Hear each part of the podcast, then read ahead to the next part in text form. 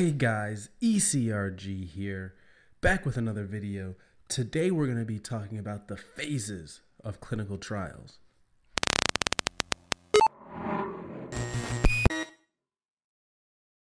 Hey guys, ECRG here, back with another video. We've got a really good one for you guys today. This is a more clinical research specific video, so if you watch this channel and not really interested in clinical research, you can go ahead and just skip this video and watch one of the other videos instead.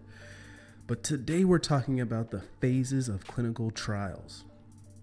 Now, a lot of people may have heard about clinical trials. They may have learned about the phases of clinical trials in biology and thought it might have been confusing or not, but we're going to go over it today, nice and easy for you to understand.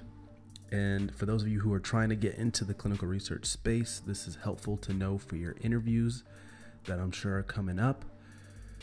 And so, a lot of people think there are three phases of clinical trials, and that's a that's a good thought, but there are actually more than just three that you may know of. So there's, in addition to the phase one, phase two, phase three, there's what's called a phase four, which can happen after the drug is already on the market. And there's also a preclinical phase, which is before phase one. So, all in all, there are about five phases of clinical research if you want to be uh, complete there. But of course, the phase one, two, and three are the main ones. That's where most of the money and uh, intensive uh, energy expenditure is is done, and those three main ones. So the first one we're going to talk about is preclinical because we want to be complete here. And the goal of the preclinical phase is to test the uh, to test an initial idea to see if it has any effect. So they may have a compound or something that they're thinking of that they're working on, and they just want to test it to see if it does anything.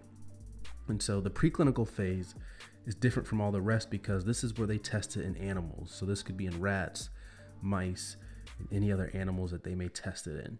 So that's the preclinical phase. And this is before phase one. And they're, they're just testing the compound that they may have to see if it has any effect. So that's the preclinical. Then there's phase one. And the goal of phase one is to find the safest dose, to find the safest dose, uh, and to find the most effective way to deliver the drug and start thinking about the side effects. So this is done in a small cohort of healthy patients. This does not have the the disease that they're interested in looking at. These are healthy patients and they just want to find out about the side effects. Because the the smallest dose that they find that has side effects will be the maximum dose used in the remainder of the trial. So that's interesting. So that's that's phase one. Usually, uh, you know, just gonna have a few, maybe ten or so uh, healthy patients that do not have the disease. Okay, so then there is phase two of the clinical trial, which is going to build on the results of phase one, like I said. So the smallest dose that causes side effects in phase one will be the maximum dose used in phase two.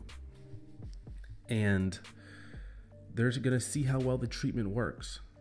And there, this is the this is the first time that patients with the actual disease are introduced to the drug. So once again, this is going to be small, probably probably bigger than phase one in the terms of number of patients, uh, but it's going to just be small just to see how it is. And if it's if the treatment is effective and it is safe, then they're going to move on to phase three. And the key thing to know here is that this is the first time the drug is introduced, drug or medical device or whatever it is they're testing is introduced to patients with the affected disease. So if all things go well in phase two, then they're going to move on to phase three. And this is the largest group. This is where the largest amount of money is spent. They can have hundreds, sometimes thousands of patients. And, you know, this is where they do all the randomization and stuff like that. I mean, this is these are huge. A lot of money is spent on these phase 3 clinical trials. And the goal here is to really see if the new treatment is better than the current standard of care. So, and and then this this is like the pretty much the final part. There is a phase four, but this is most important. and then they're gonna uh, submit the drug to the FDA if everything goes well in phase three, phase four. Um, so I mean, the, obviously, this is the huge part. This could take years to uh, you know run a phase three. It's it's large scale, takes much longer than the phase two because you're dealing with so many more patients. You have to recruit all these patients, et cetera, et cetera. Where in phase two, those are just healthy patients. You know, you could find those anywhere. So it's not going to take as long um, to go through. So uh, that's that.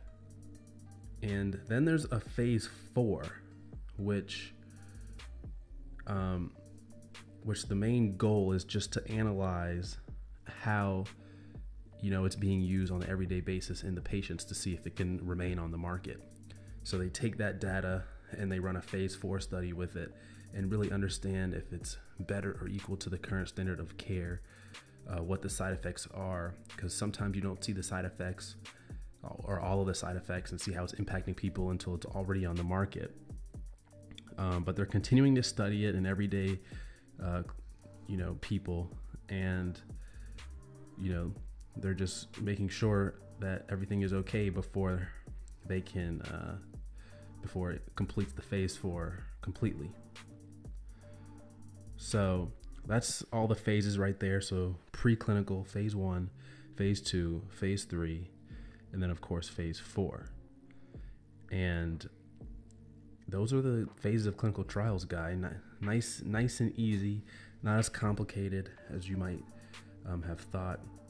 I, I mentioned some of the key distinctions between each of the phases.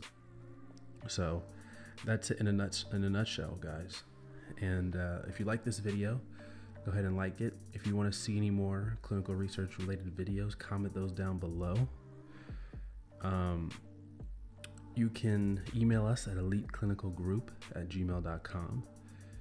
And you know, that's pretty much it for today's video, guys. Don't forget the red subscribe button.